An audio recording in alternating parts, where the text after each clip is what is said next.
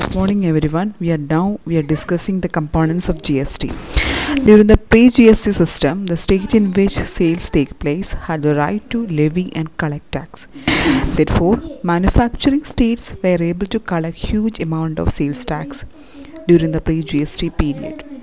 Conversely, under GST system, the state in which the consumption take place is eligible to get half share of tax collected.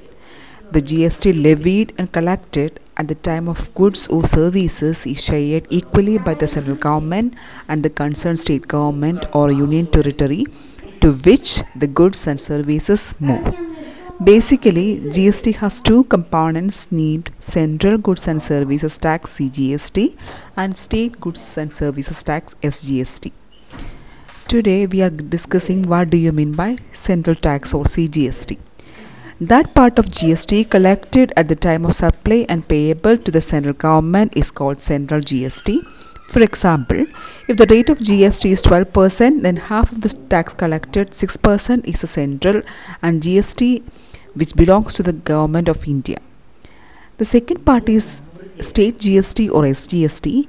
It is that part of GST collected at the time of supply and payable to the state of consumer or the state to which the supply take place is called the state GST.